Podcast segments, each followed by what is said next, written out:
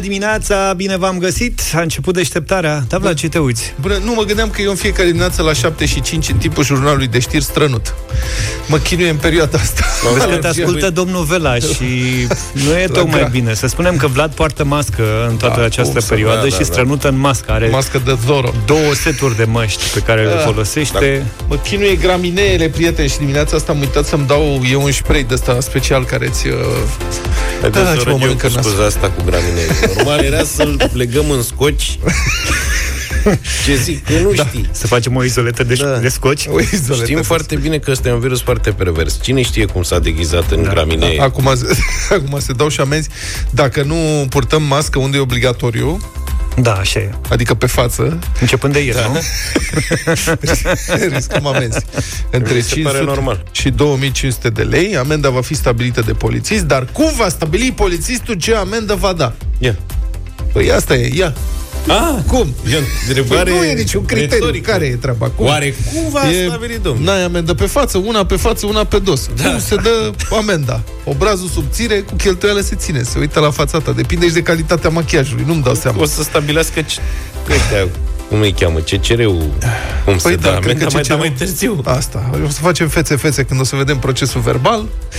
Liderul Sindicatului Național al Polițiștilor nentu, nenea, domnul cum ăla, coarnă, coarnă. a explicat dânsul cum crede că o să facă. Deci criteriile sunt praf. Vă spun, CCR-ul de-abia așteaptă. Este... Puh, hai, frate, să ne dea de treabă. Stai să le mai anulăm și pe astea. Citez. Dacă omul vine și spune... Yeah. În principiu, ai văzut cum e? Dacă vine omul, omul nu vine, omul merge la treaba lui, polițistul vine, că tu... Dacă omul vine și spune, am greșit, nu mai fac, e pentru prima oară... Șeful? Înseamnă circunstanțe atenuante. Deci asta înseamnă poziția ghiocel. Da. Dacă omul e Șef, poziția ghiocel... Nu da. mai fac șeful. Să rămână Acum, șeful. Nu boss. mai da. Da, depinde și cum pune problema, că dacă e și cu șeful sau îi zice și un, îi aruncă și un boss... Îl da. și iartă. Așa poate să dați cap doar cu avertisment. Dacă facem scandal, nu recunoaștem că am greșit, nu ne legitimăm... Suntem bombardieri, Înseamnă practic. circunstanțe agravante și putem fi amendați cu 2500 de lei, zice domnul Coarnă. Bombardier deci, băi, sau ăsta să... cu teoria cu G5-ul, cu alea? Da. Băi, deci, de bă, trebuie bază... să ai, dacă n-ai obraz când nu porți mască, crește amenda. Deci trebuie să ai obraz. Nu porți mască, măcar obraz să ai. E cum e vorba cu, nu, cu greșeala recunoscută, e jumătate, jumătate iertată. iertată. Poliția se bazează în... foarte mult pe principii de-astea în viață. În termen de 15 zile. Da. practic, practic suntem la mușchiul polițistului, cum ar veni. Cred că da. Depinde de la organ la organ. Exact. Atenție mare, zice domnul Coarnă. Polițistul poate să aplice și avertisment. Ah, conform aici. OUG. Deci de la, de la nimic, de la o privire urâtă și să nu mai faci, până la 2500 de lei amendă. Da, dar vezi că nu e ca la... Plaja. Nu e ca la șoferi, că la șoferi poți să le contabilizezi cumva. Ar trebui să ne facă un carnețel de ăsta pentru mască și să sponteze primul avertisment, să-ți iei ștampiluță și pe urmă la al doua, ca așa poți să scapi numai cu avertismente. Că dacă ești foarte politicos și de câte ori te prinde ăștia zici, să șeful, vă rog să mă iertați, am uitat-o pe recamier. pe recamier. Dar vă jur că am acasă două cutii.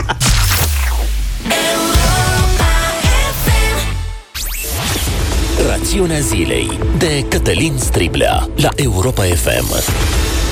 Bună dimineața, Cătălin! Bună dimineața, domnilor! Bun găsit, oameni buni! Știu că toată lumea se concentrează la criza sanitară și la cea economică, dar politicienii români au și alte treburi de care nu v-au povestit încă.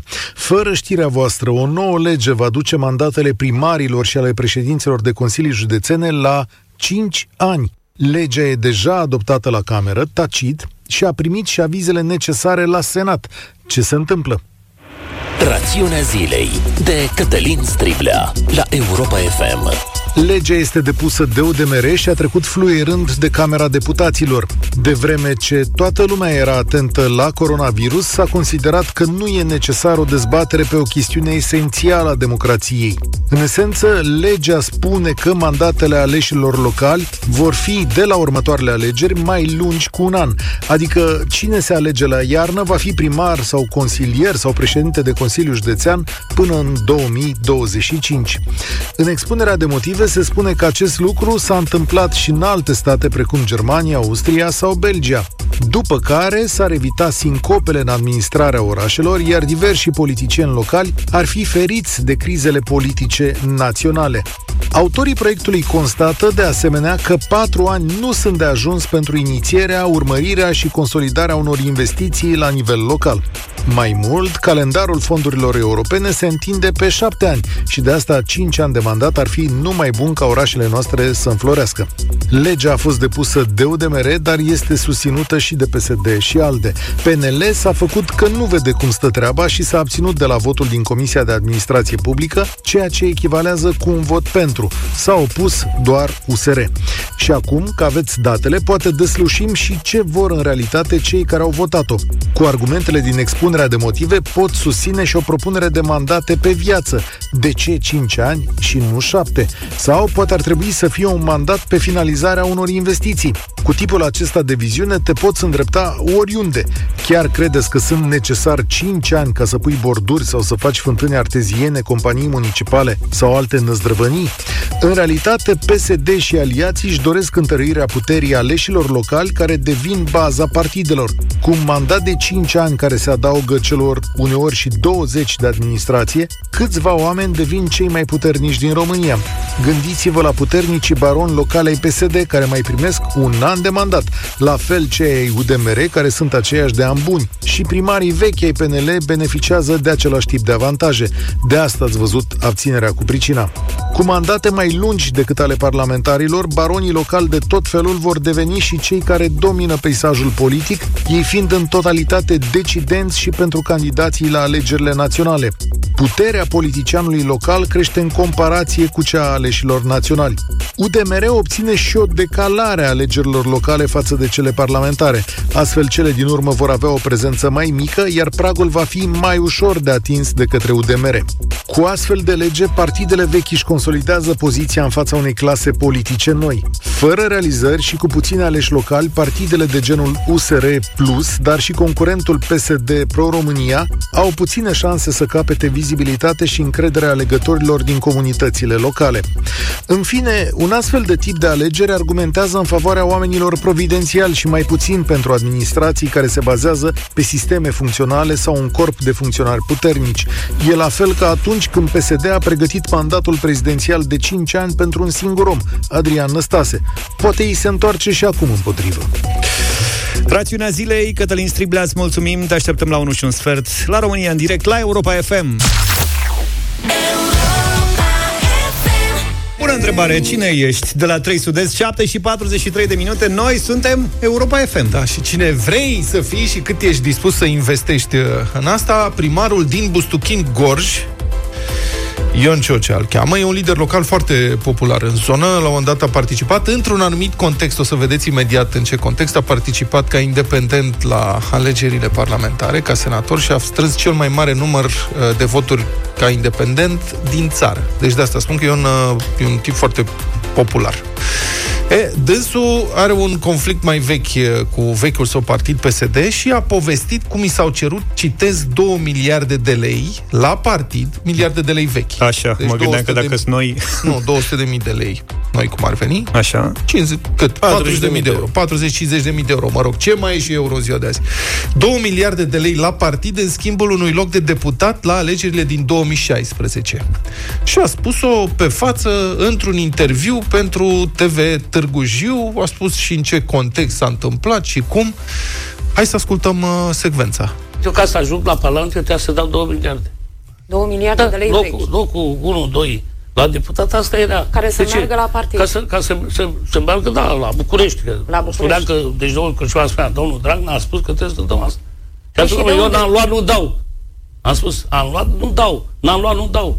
Și că, faptul că pentru că n-am fost și puțin diplomat, poate puteam să promit, că n-aveam de unde să-i dau, sigur, dar să promit, dar nu, nu stă în caracter, și zic să fac și eu ce a făcut alții. Băi, frate, n-am N-ați de unde- putut. N-am putut cum să fac, pentru că nu pot, ăsta sunt. Eu, eu sunt, uh, până la urmă, foarte curat și sunt, uh, sunt uh, n-am probleme la, uh, eu știu ce am făcut în viața mea, că dacă era să fac, dădeam bani și eram deputat astăzi. Am spus-o, deci, domnul Cârciumaru, asta a fost expresia lui, că a zis Dragnea. N-a zis dă mie, da? Bun, despre m, această procedură, să-i spun așa, în care diversi politicieni își mai cumpără locuri de parlamentar sau locuri în administrație, știm de mult că se întâmplă, dar e greu să pui degetul pe povestea asta pentru că sunt puțini care își asumă astfel de declarații. Primarul din Bustuchin și-a asumat declarația asta, așa că l-am sunat. Bună dimineața, domnule primar! Bună dimineața! Bună dimineața! Mulțumim că intrați în direct cu noi la deșteptarea. Spuneți-ne mai multe. Cum s-a întâmplat momentul respectiv? Adică vrem să știm cum se cer banii ăștia, cum se întâmplă. Sigur, sigur că uh, ați auzit uh, că se spune, dar uh, n-ați găsit, așa este, am înțeles, oameni care să mai și recunoască, da? Sau da. să fie și corecți. Uh-huh. Dar este adevărat că în 2016, um, la nivelul județului Gorj, președintele partidului, ce domnule, pentru a fi o corectitudine, o să facă un concurs zis, de locuri, știți? Și da. cexul care era format din 104 Uh, care eram, în care participam, în care era un cex, am intrat la alegeri. Cum se face? Președintele partidului atunci era? Era Cârciumaru. Uh, la Gorj. La Gorj, da. Și președintele și... la uh, PSD-ul mare era Dragnea în 2016. Cine era? La, era Dragnea, da, Dragnea, era okay. normal.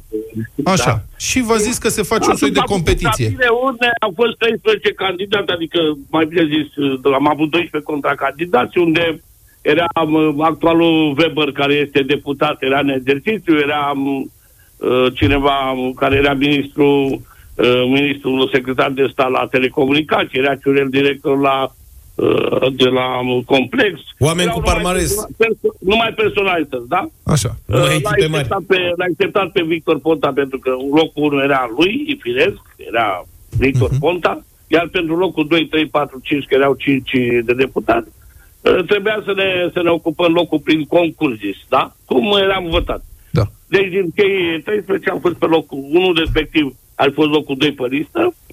Da. Uh, m-au votat oamenii, deci vă dați seama cu ce personalități am putut să, să, să fiu.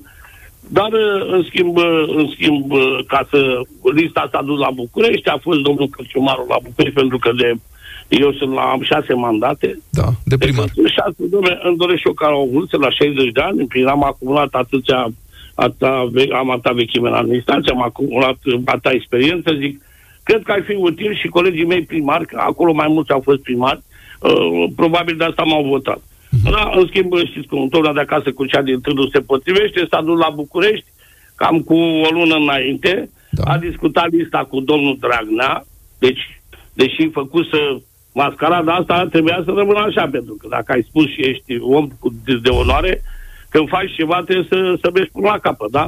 Așa. În schimb, ce am înțeles că, și știți bine că nu putea, până la urmă îi dau și lui crezare, că nu putea să vorbească în fața lui Dragnea. Dragnea acolo avea oamenii lui, adică locul 5 era Weber, care este actualul deputat și cred că ați auzit și știți, nu doamna Așa. Weber, ci Weber, îi spune, de la Gorj. Da. Uh, el este pe locul 5 în acest uh, concurs, zis, da. și la București, când s-a dus, spune, da, sunt de acord cu locul 1, Ponta cu locul 2, Ciocea cu băiatul ăsta, dar știu ce este, face treabă, este om de acțiune, dar uh, nu, locul 2 să fie al lui Weber.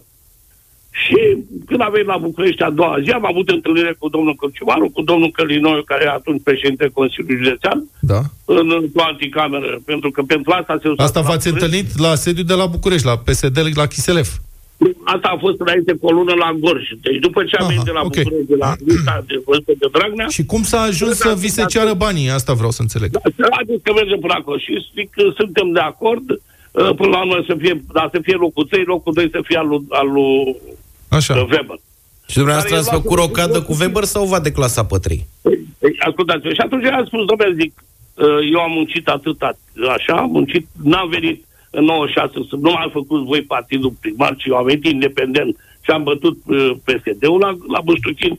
Eu cred că am adus plus valoare prin rezultate mele Așa. de la și zic că eu nu accept locul 3 și zic că locul 2 care mi se cuvine să fie al meu. Dacă nu, zic că m-am retras. Așa. Și la o discuție spune, domnule, stai puțin, nu te supăra, dar așa a spus Dragnea. Da, și, uh, Ce anume a spus? Aceea, să fiți dumneavoastră pe locul 3.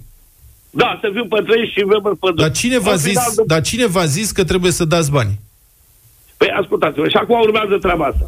Și uh, la un moment dat, domnule, pe- dacă e așa, eu m-am retras, zic, nu mai vreau să, să merg, nu merg pe locul 3, pentru că zic, e locul meu, locul 2. A, știți de ce, de ce era ta? Pentru că la timpul ăla știți bine că PSD-ul nu prea stătea așa bine în sondaje și la gol se zicea că ia 2, 2 și ceva dacă lua al treilea. Era semnul întrebării, știți? Pentru că, da, ei au luat rezultate foarte bune pentru că știți bine, promisiunile din campanie... Domnul Ciocea, v-a cerut, domnule, cineva banii, că stăm de șapte minute în povestiți cum Da, ați avut o da. ședință. Dar Da, v-a cerut și sau după nu? aceea Sau doar că- agitați apele? Nu, nu. Și domnul Cârciumaru spune, bun, rămâneți pe locul 2, dar trebuie să știți că locul 1 și 2 trebuie să dea 2 miliarde, așa a spus Dragnea, la partid. Și Asta locul unde unu s-a la- întâmplat discuția asta? Asta la Gorj, în 3 era Cârciumaru, Ciocea și Călinoiu. Deci erați trei oameni acolo care purtați discuția asta. E bine, da, da. Și cum, Și a spus, nu, cum da. trebuia să dați Nu, banii ăștia? Banii ăștia veneau în geantă? Cum veneau?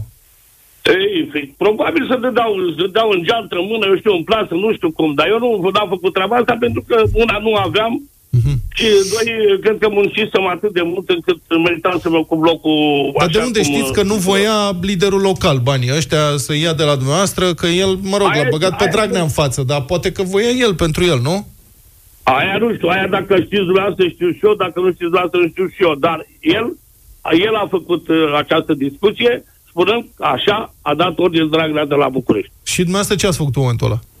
În momentul ăla a spus, nu, nu dau bani pentru că nu am, doi, am muncit pentru partid și zic, dacă mă lăsați pe locul ăsta, e clar că, zic, voi merge, dacă nu pe locul 3 nu merg, în final m-au lăsat, pentru că asta este politica a fost a lui Dragnea și a lui Cârciumaru, au, dacă știți bine, au făcut măscăria aceea de cec la București în penultima sală de depunere uh, a candidaturilor și acolo m-au dat jos la ora 9 seara. La Au ora zis, 12. domnul, au zis domnul Ciocea, Da. dar când au văzut că vă cer bani pentru munca dumneavoastră, dar de ce nu v-ați gândit să anunțați autoritățile?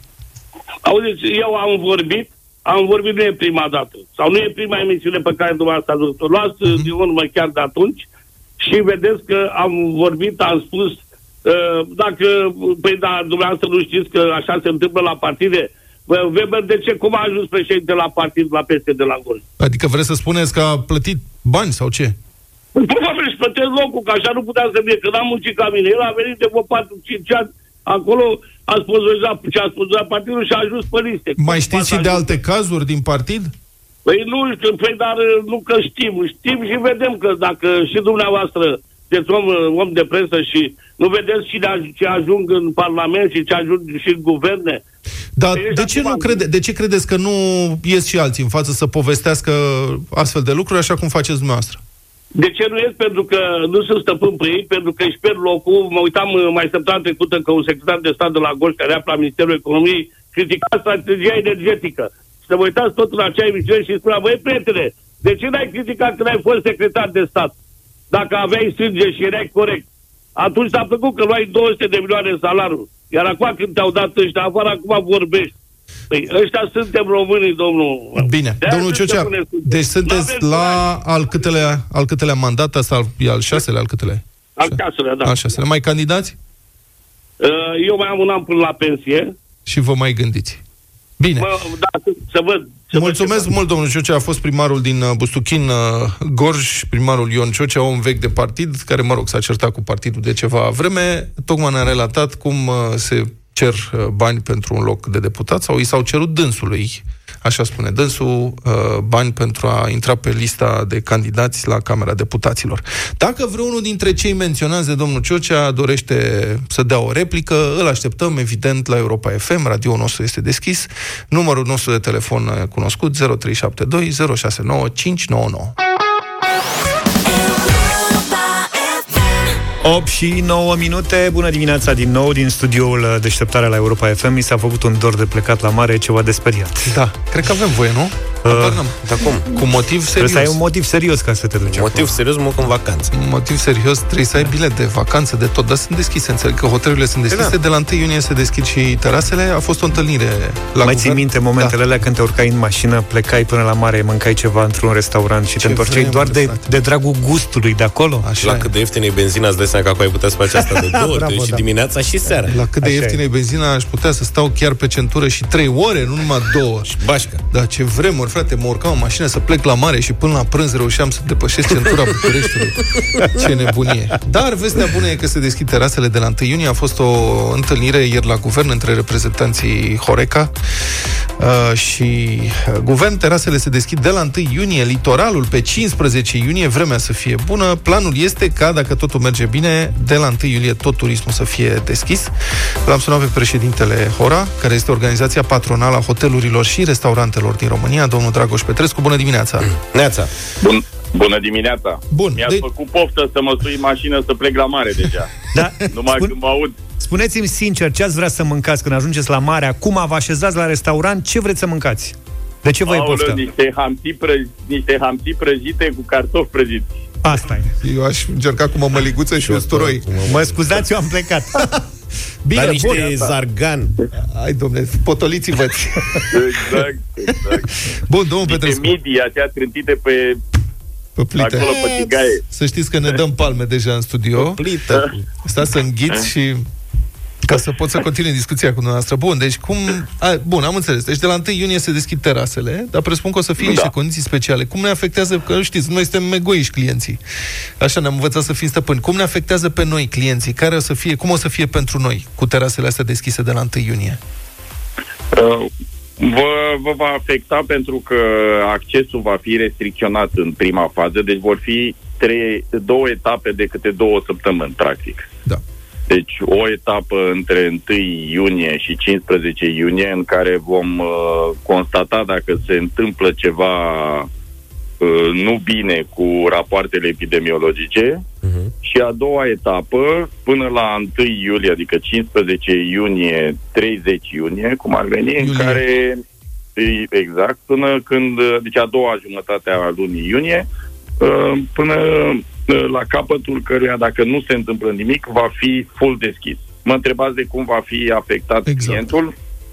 Clientul va fi afectat în prima etapă pentru că vo- vor putea sta între 4 și 6 persoane la o masă, între scaune va fi o distanță de un metru, între mese vor fi, va fi o distanță de 2 metri, așadar uh, ne așteptăm evident să fie atmosfera mai rarefiată în primele două săptămâni.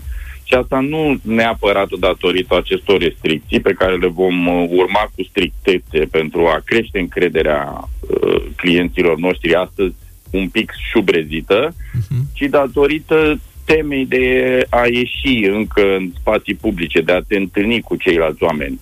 Este o teamă încă serioasă în rândul clienților noștri. Și am constatat asta în weekend când am plecat uh, să mă sui cu bicicleta pe munte la Moeciu și nu am văzut prea multe mașini de bucureșteni, mai exact vreo 10 mașini de bucureșteni care înainte blocau circulația de la Castelul Bran. E, să Domnul știți că în Petrescu. alte zone a fost aglomerat. Domnul Petrescu, acum dacă tot ați vorbit de weekend și de încredere, eu mă bucur că dumneavoastră, mă rog, sunteți președintele organizației patronale, dumneavoastră promiteți că vor fi respectate regulile. Dar în weekend am văzut niște petreceri în, uh, în București, în Herăstrău, în care um, proprietarii teraselor respective s-au bucurat în mod evident, normal, foarte mult, că au avut atât de mulți clienți și au vândut cât au putut, încălcând în felul ăsta, ce să spun, măcar uh, niște reguli ale uh, de prudență elementare. Adică de unde știți că patronii de terase nu o să spună, domnule, ăsta e momentul nostru, hai să recuperăm cât putem din tot ce am pierdut.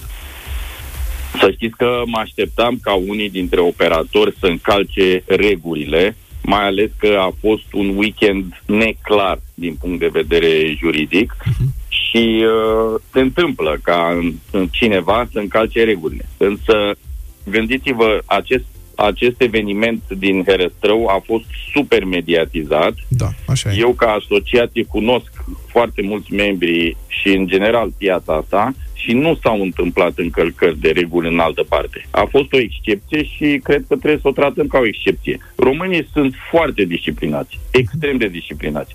În afară de povestea din Herăstrău și de puțină aglomerație la Vama Veche, puțină, adică câteva sute, poate o mie, o mie și ceva de oameni, în rest, tot litoralul a fost gol, gol, gol, nicio rezervare, am vorbit cu hotelierii de acolo, iar uh, la munte 99% din pensiuni închise. Oamenii n-au înțeles că ei pot ține deschis și au respectat regula de izolare, n-au plecat de acasă.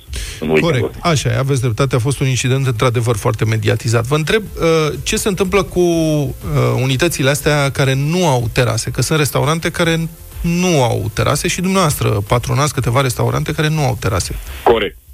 Cei care nu au terase pot de- decide, adică n-au încotro, evident, să nu deschidă și pot continua uh, utilizarea șomajului tehnic pentru angajații lor. Așadar, sprijinul pentru pe această direcție va continua și după data de 1 iunie, până când uh, restaurantele vor putea funcționa la capacitate normală.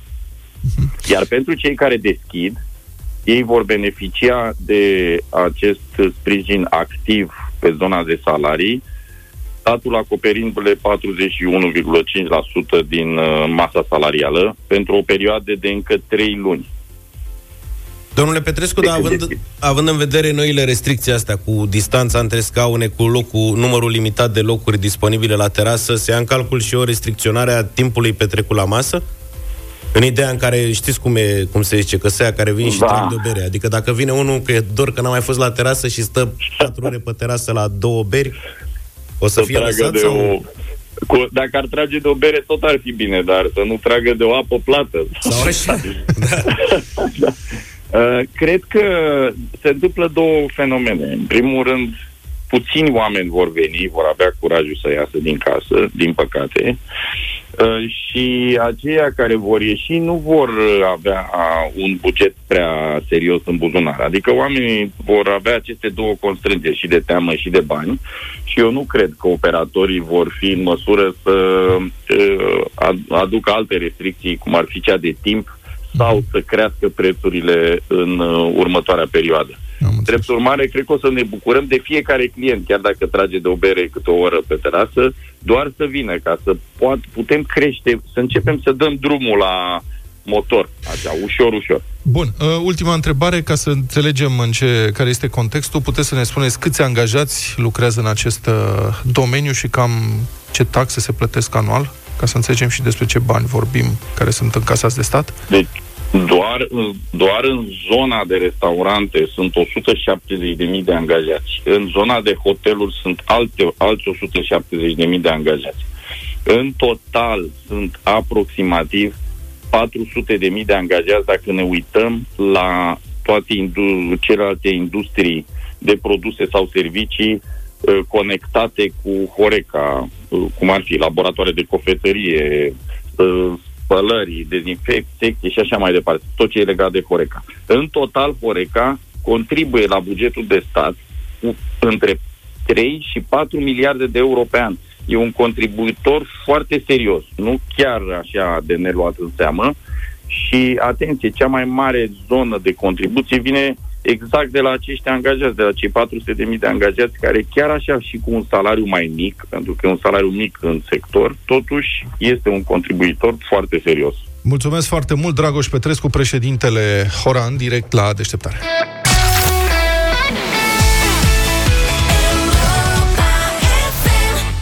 Aruncă-mă Delia la Europa FM 8 și 22 de minute. Te dai cocoșel, a sosit momentul să afli în direct în deșteptarea. Cu cine te pui? Doi dintre ascultătorii deșteptarea care s-au înscris pe europafm.ro Vor intra acum în bătălia gastronomică Pentru premiul fericit.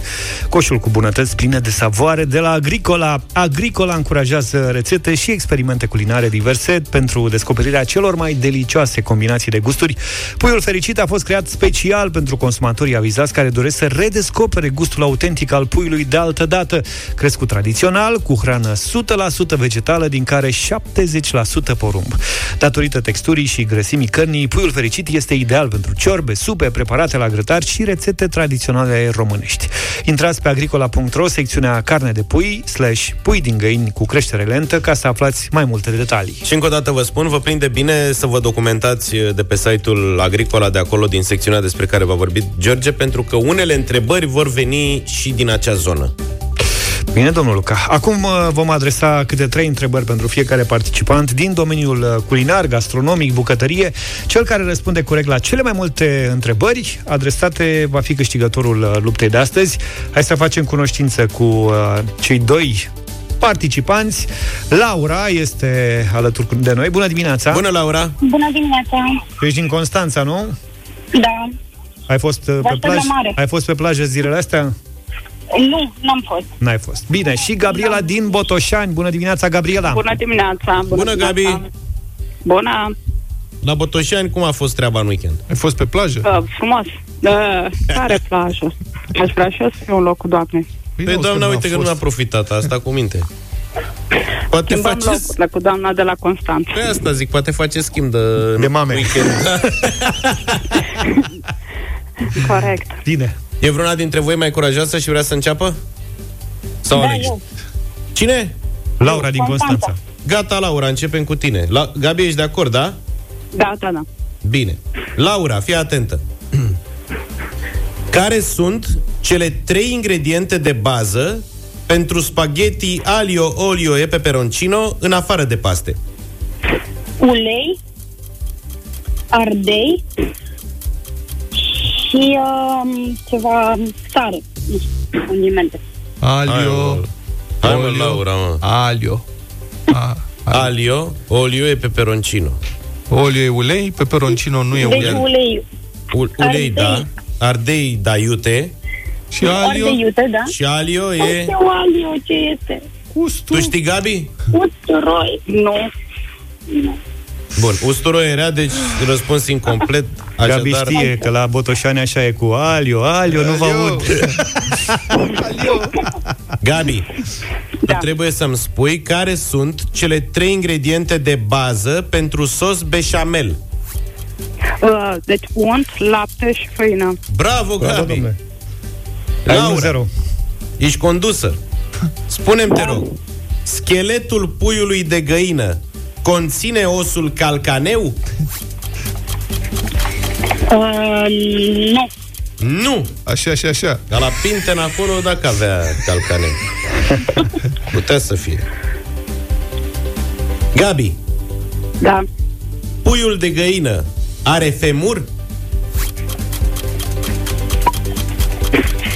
De, de, de, Aoleu. Da sau Da. nu? Da. Da, domne, are. Da. E 2 la 1 pentru Bravo, Gabi. Gabi. Ai 2 la 1. Laura, trebuie să răspunzi Da. corect ca să egalezi.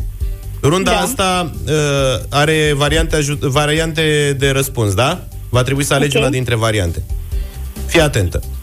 Ce sos se pregătește cu ou și unt la cald? A. Sos remulad B. Sos olandez C. Sos samurai B. B. Sos olandez, răspuns corect. Gabi, câștigi dacă răspunzi corect la următoarea întrebare. Ok. Care sos conține capere? A. Sos tartar B. Sos bernez C. Sos sriracha Deci, Tartar Bernez sau sriracha Capere Zi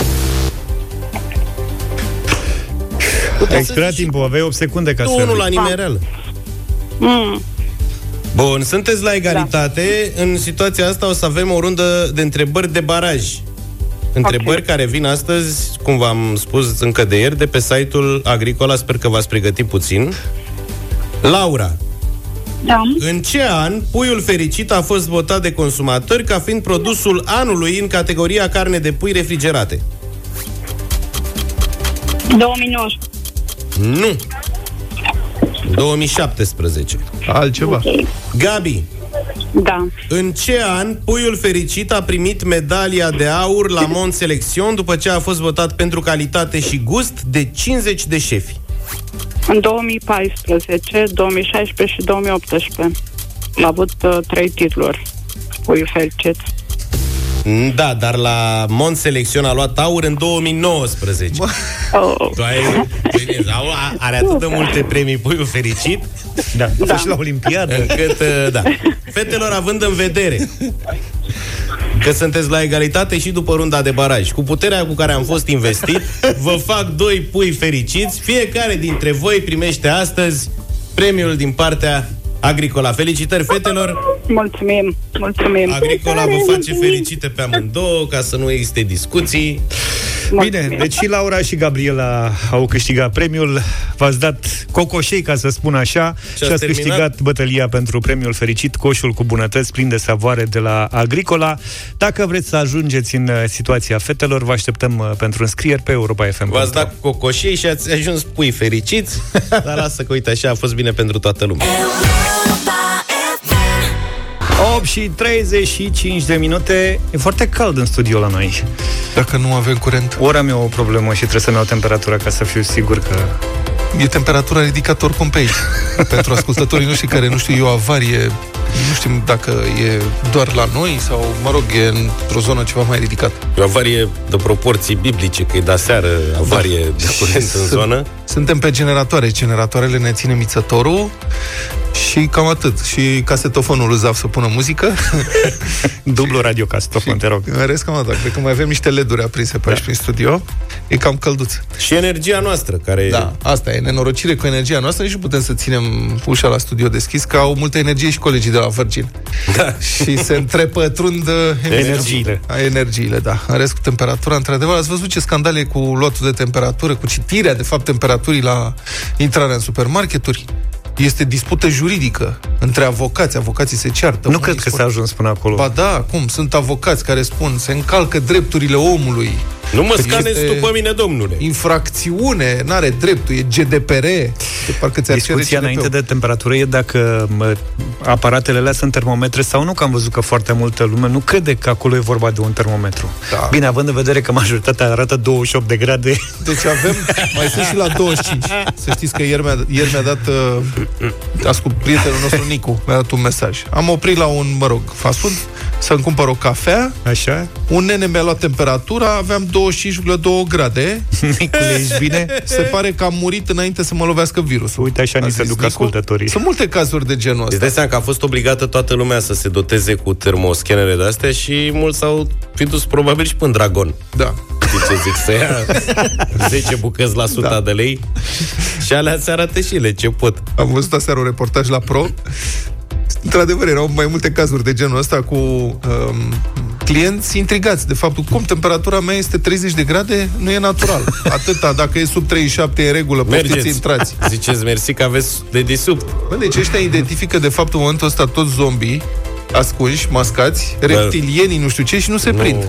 Nu-i de râs cu asta cu reptilienii, Nu-i de pentru râs cu că eu am reptilienii? citit niște materiale Ce-ai și citit? m-am documentat. Ce ai citit? E, Vezi e că noi frică. avem în centru frunții un organ energetic care Avem, se bă. cheamă ochiul minți.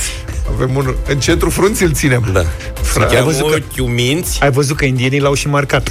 Da, păi da e, nu râde mă, că nu te râs cu De la asta. indieni. Că da, Și nu dacă avem îți- curent. Dacă îl răzui, ei Dacia. Ei Dacia.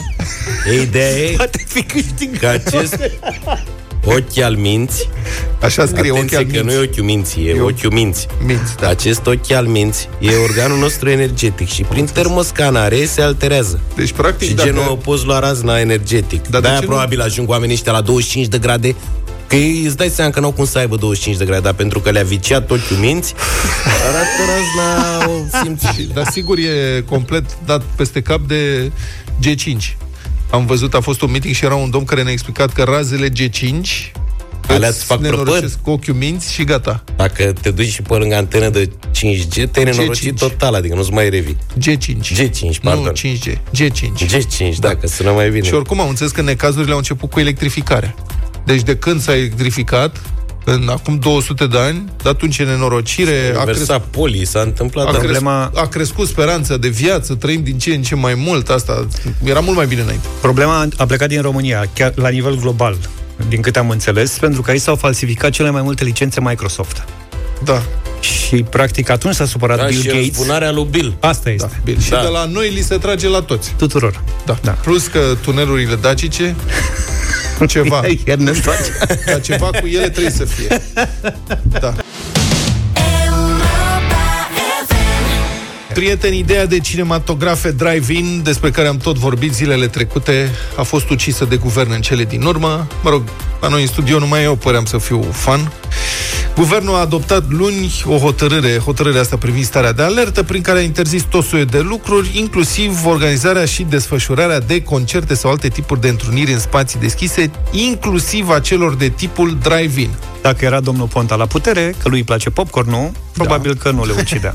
Mă gândesc. Drive-in, încă o dată, înseamnă cinematografe cum erau în anii 50 în America. Te duci cu mașina pe un teren de ăsta mare. Vilan este undeva un ecran uriaș și recepționezi pe radio mașinii. Stai în mașină și pe radio mașinii spune organizatorul evenimentului respectiv, îți dă o frecvență. Mhm. Pe 106,7 FM, poți să... nu, 106,8 FM, chiar lângă Europa FM, asculti sunetul de la filmul respectiv.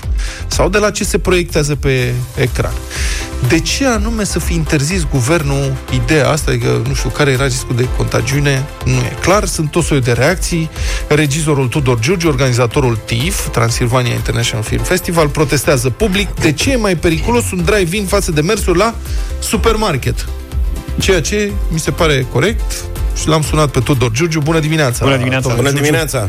Bună dimineața! Pregăteați la TIF un astfel de eveniment anul ăsta, înțeleg, care ar trebui să înceapă curând, la sfârșitul lunii, nu? Proiecții drive-in. Cum ar fi fost? Da, noi am amânat TIF-ul pentru luna august, dar ne Ok. gândeam să marcăm simbolic începerea TIF-ului și să fi făcut un eveniment de tipul ăsta în Cluj pe 29 mai, dar la fel ca noi sunt mulți, mulți alți organizatori de evenimente din București, din țară, care s-au gândit odată cu relaxarea unor măsuri să propună publicului în parametrii legali și respectând toate normele posibile existente în vigoare, să facă tipul ăsta de evenimente până s-ar putea face și altele. Adică mi se părea o formulă foarte posibilă pe care noi, repet, am organizat, am mai făcut proiecții drive-in. Ați la mai TIF, făcut la ce TIF, se nu? mănâncă. Ce Am presupune văzut un și astfel? Ce presupune un astfel de eveniment? Adică presupune pur și simplu să funcție de normele pe care auto, organizatorii le stabilesc, să vii doi, două sau trei persoane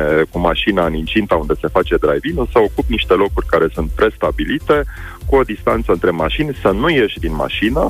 Uh, Pe vremuri la TIF, uh, țin minte, noi neavând atunci, uh, nu era pandemie, nu simt vara foarte cald, uh, lăsam oamenii să iasă afară, să urcau inclusiv pe mașină, ceea ce acum evident că nu va fi posibil.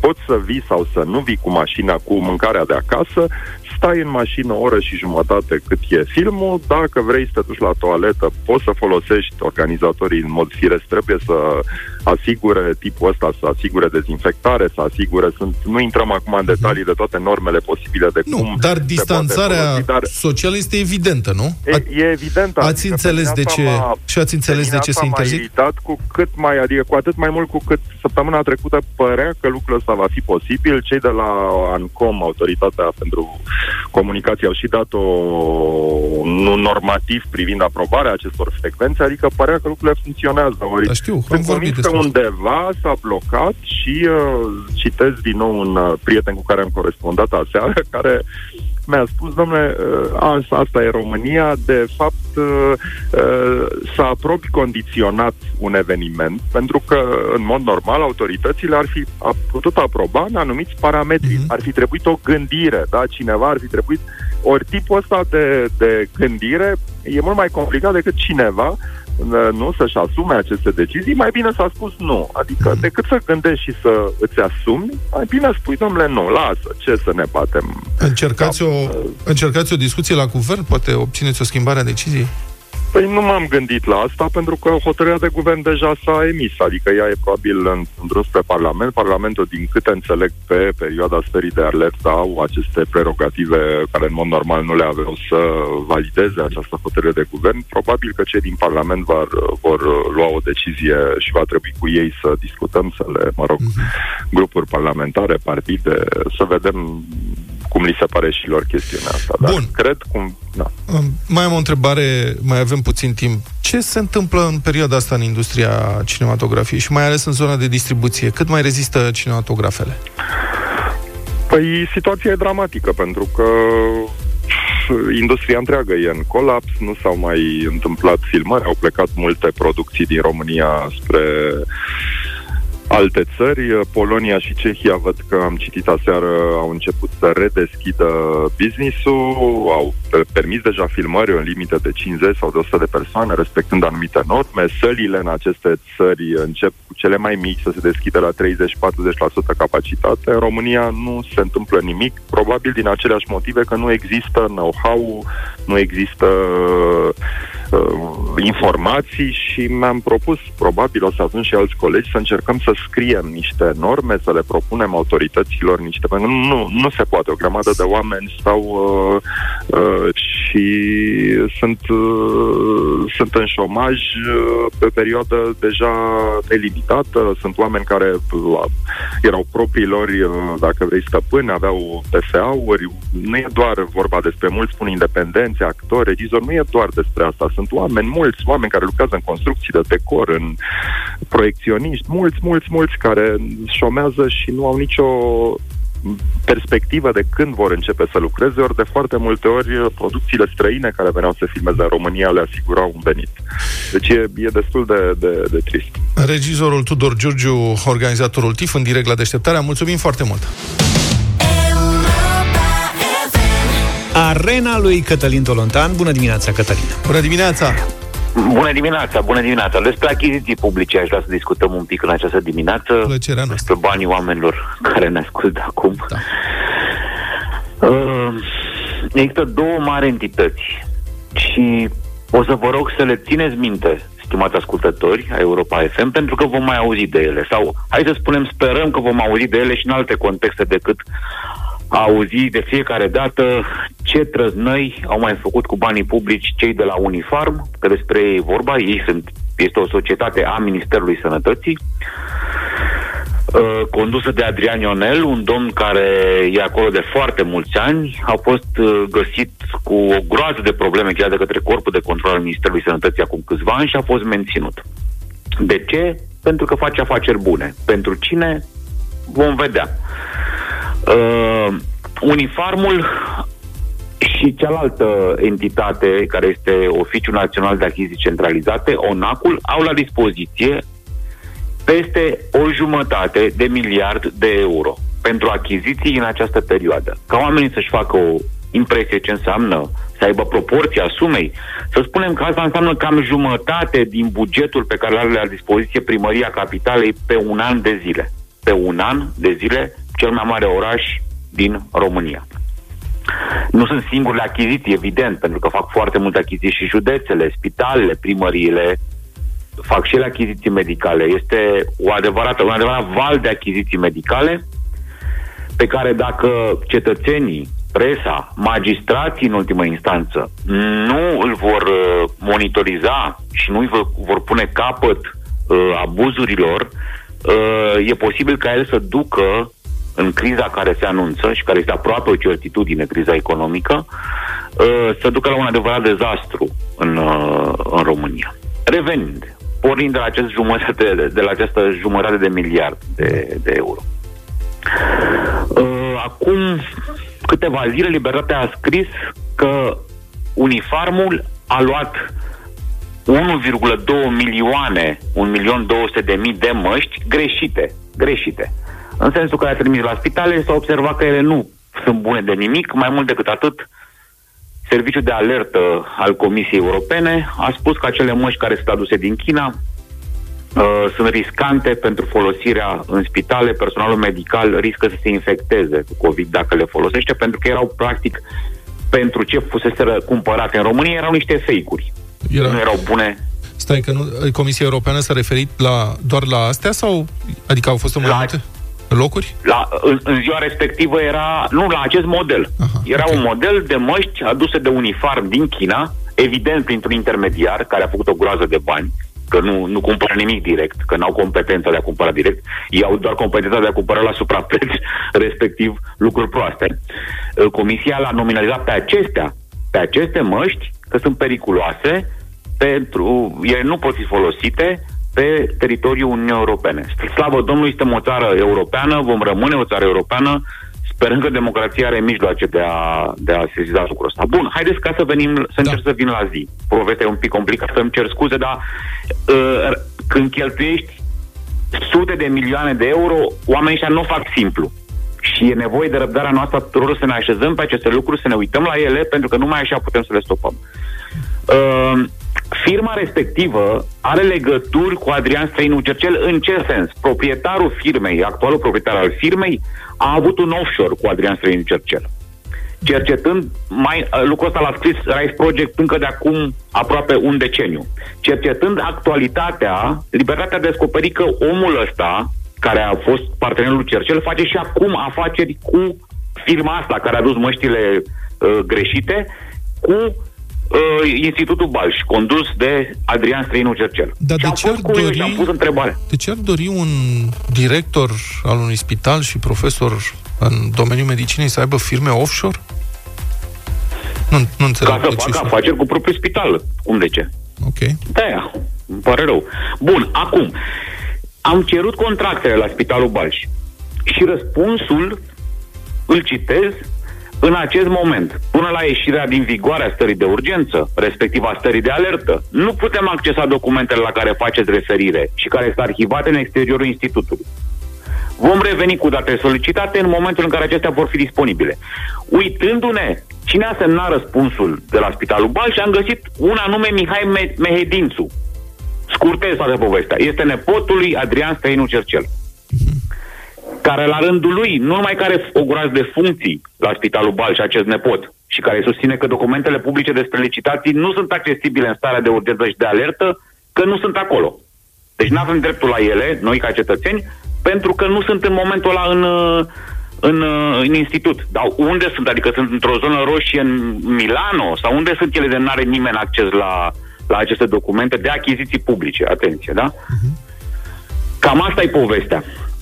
Cam aici ajung până la urmă toate lucrurile. La pile, la relații, la, la abuzuri pe bani publici și la en, sume enorme de bani care se cheltuiesc fără transparență într-un moment în care se anunță o criză care ne va afecta pe fiecare dintre noi.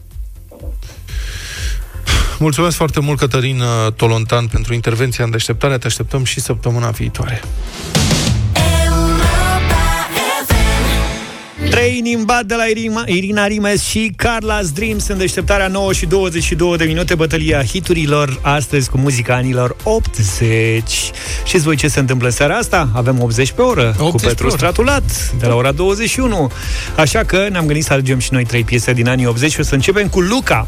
Da, eu am ales pentru astăzi o piesă pe care o ascult foarte rar, dar care mi-aduce aminte de banchetul din clasa 4 Este piesa lui Cindy Lauper, Time After Time, pe care am dansat primul blues din viața mea în clasa 4 If you fall, I will catch you. I'll be waiting. Time after time. If you're lost, you can look and you will find me. Time after time. Ulterior a început să-mi placă Scorpions, cumva m-am îndepărtat de Cindy Lauper. Mai are cineva amintiri cu Cindy Lauper? Nu știu. Nu? Deci Time After Time e, po- e piesa propusă de Luca în această dimineață. Mai am eu amintiri, dar nu pot să povestesc la radio. Da, zine de piesa ta. Piesa mea vine de la Queen. Este mai de la sfârșitul anilor 80 și este una dintre cele mai puternice piese Queen, cu un solo de chitară excepțional. Uh, I Want It All.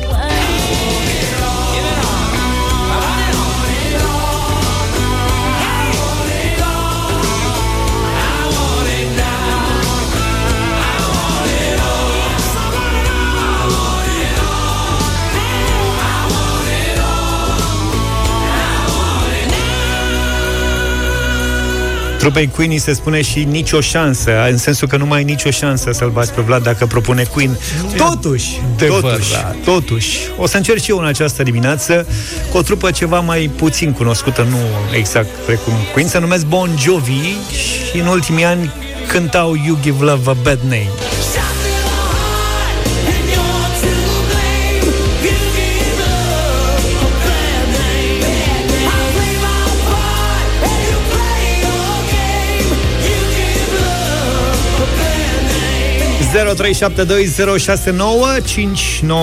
Vă așteptăm uh, să sunați la Europa FM ca să ne spuneți pentru bătălia hiturilor ce piesă să ascultăm. Asta e E curiozitatea urât noastră. uh, în compania asta, practic, e o doamnă împotriva unor găști de băieți. Da, tu ești doamnă, Ce nu? frumos ar fi să o votăm pe doamna Cindy. Dar nu că e doar o propunere, adică eu nu...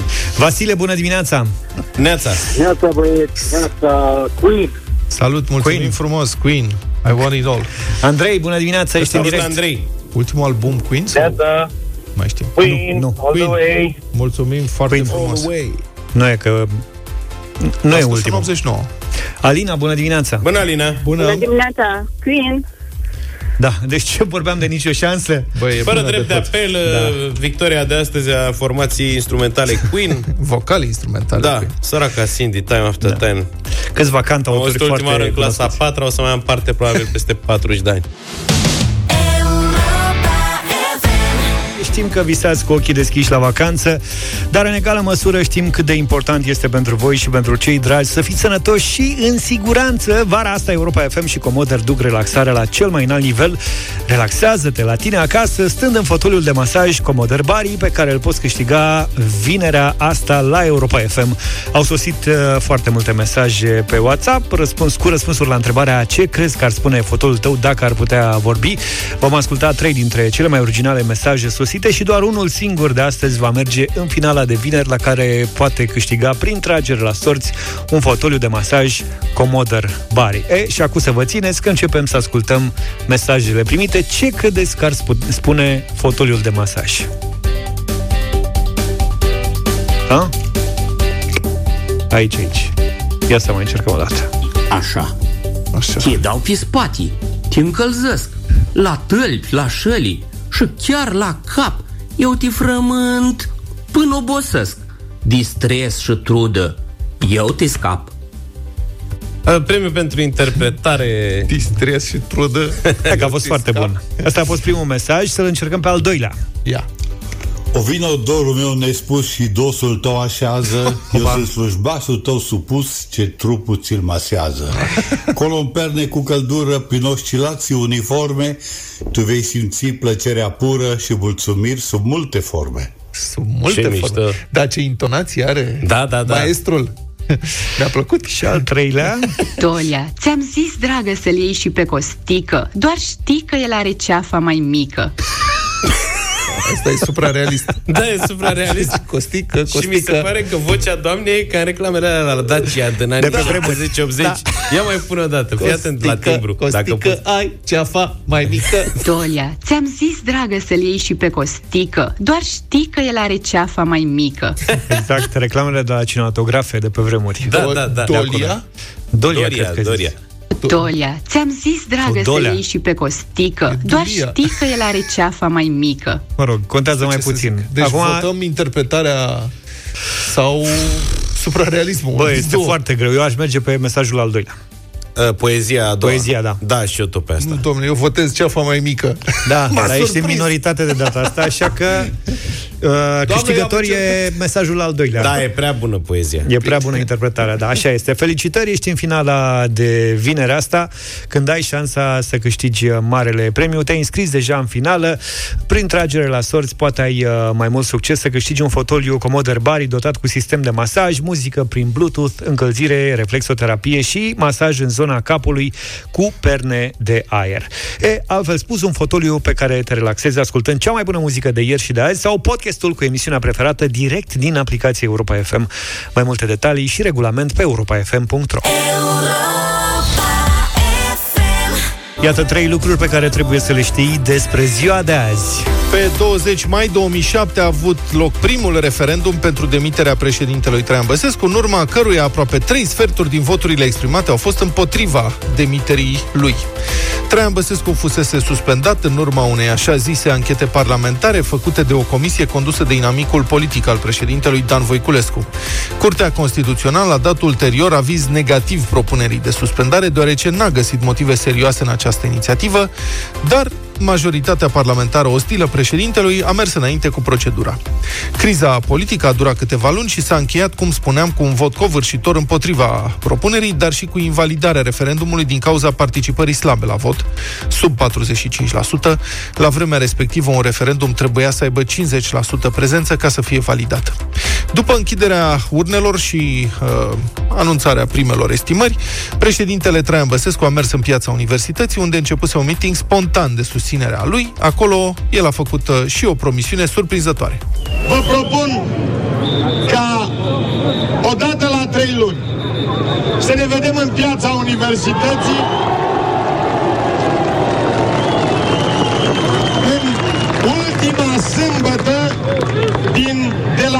fiecare a treia lună. Deci 3, 6, 9, 12.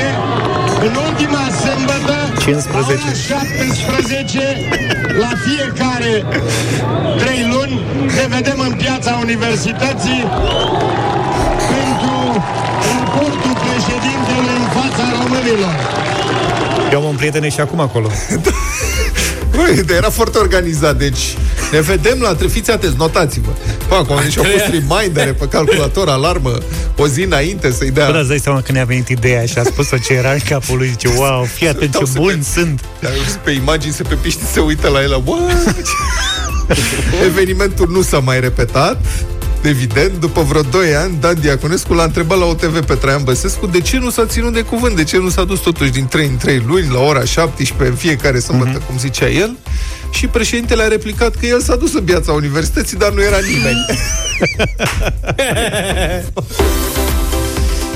19 mai 2007, legendarul stadion Wembley, proaspăt reconstruit, era inaugurat cu a 126-a ediție a finalei Cupei Angliei, Chelsea-Manchester United.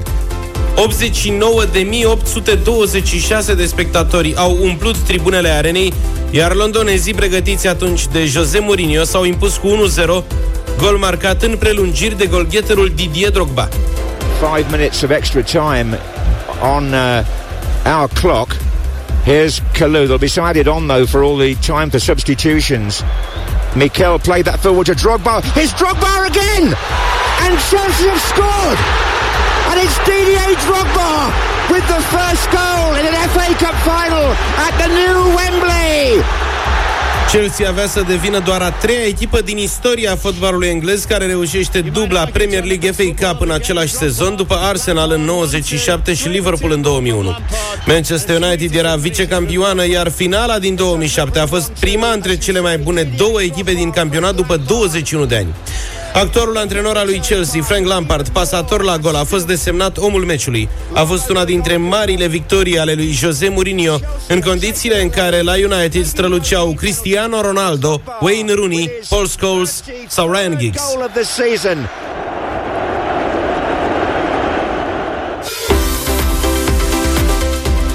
19 mai 1972 s-a născut Jenny Berggren, una dintre cele două soliste de la Ace of Base.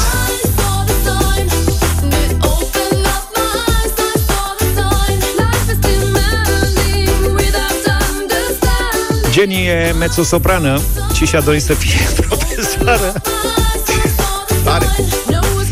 Dar după ce Ace of Base a semnat un contract cu Mega Records, iar cântecele trupe au ajuns celebre, a renunțat la cariera de dascăl.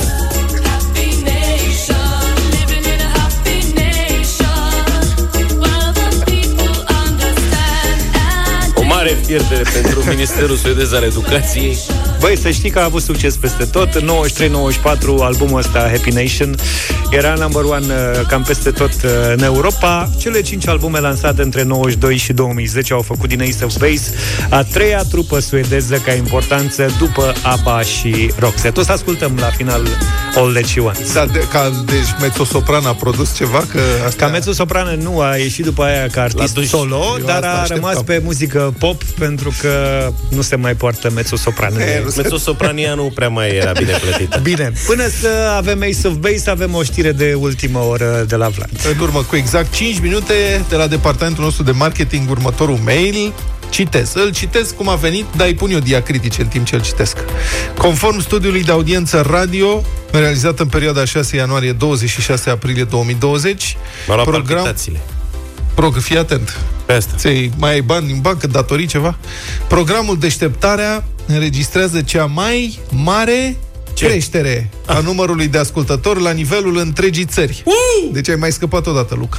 Programul realizat de Vlad, George și Luca adună pe frecvențele Europa FM din toată țara aproape un milion de ascultători în fiecare zi, paranteză 968 de mii, în creștere cu 100 de mii față de perioada similară a anului precedent.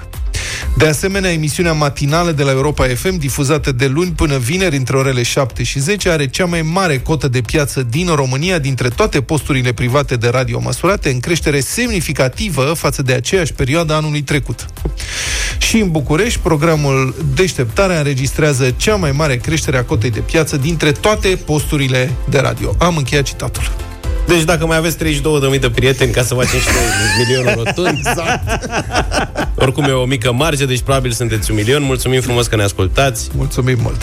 Vă mulțumim tare mult. Pe mâine dimineață, numai bine. Toate bune. Pa, pa!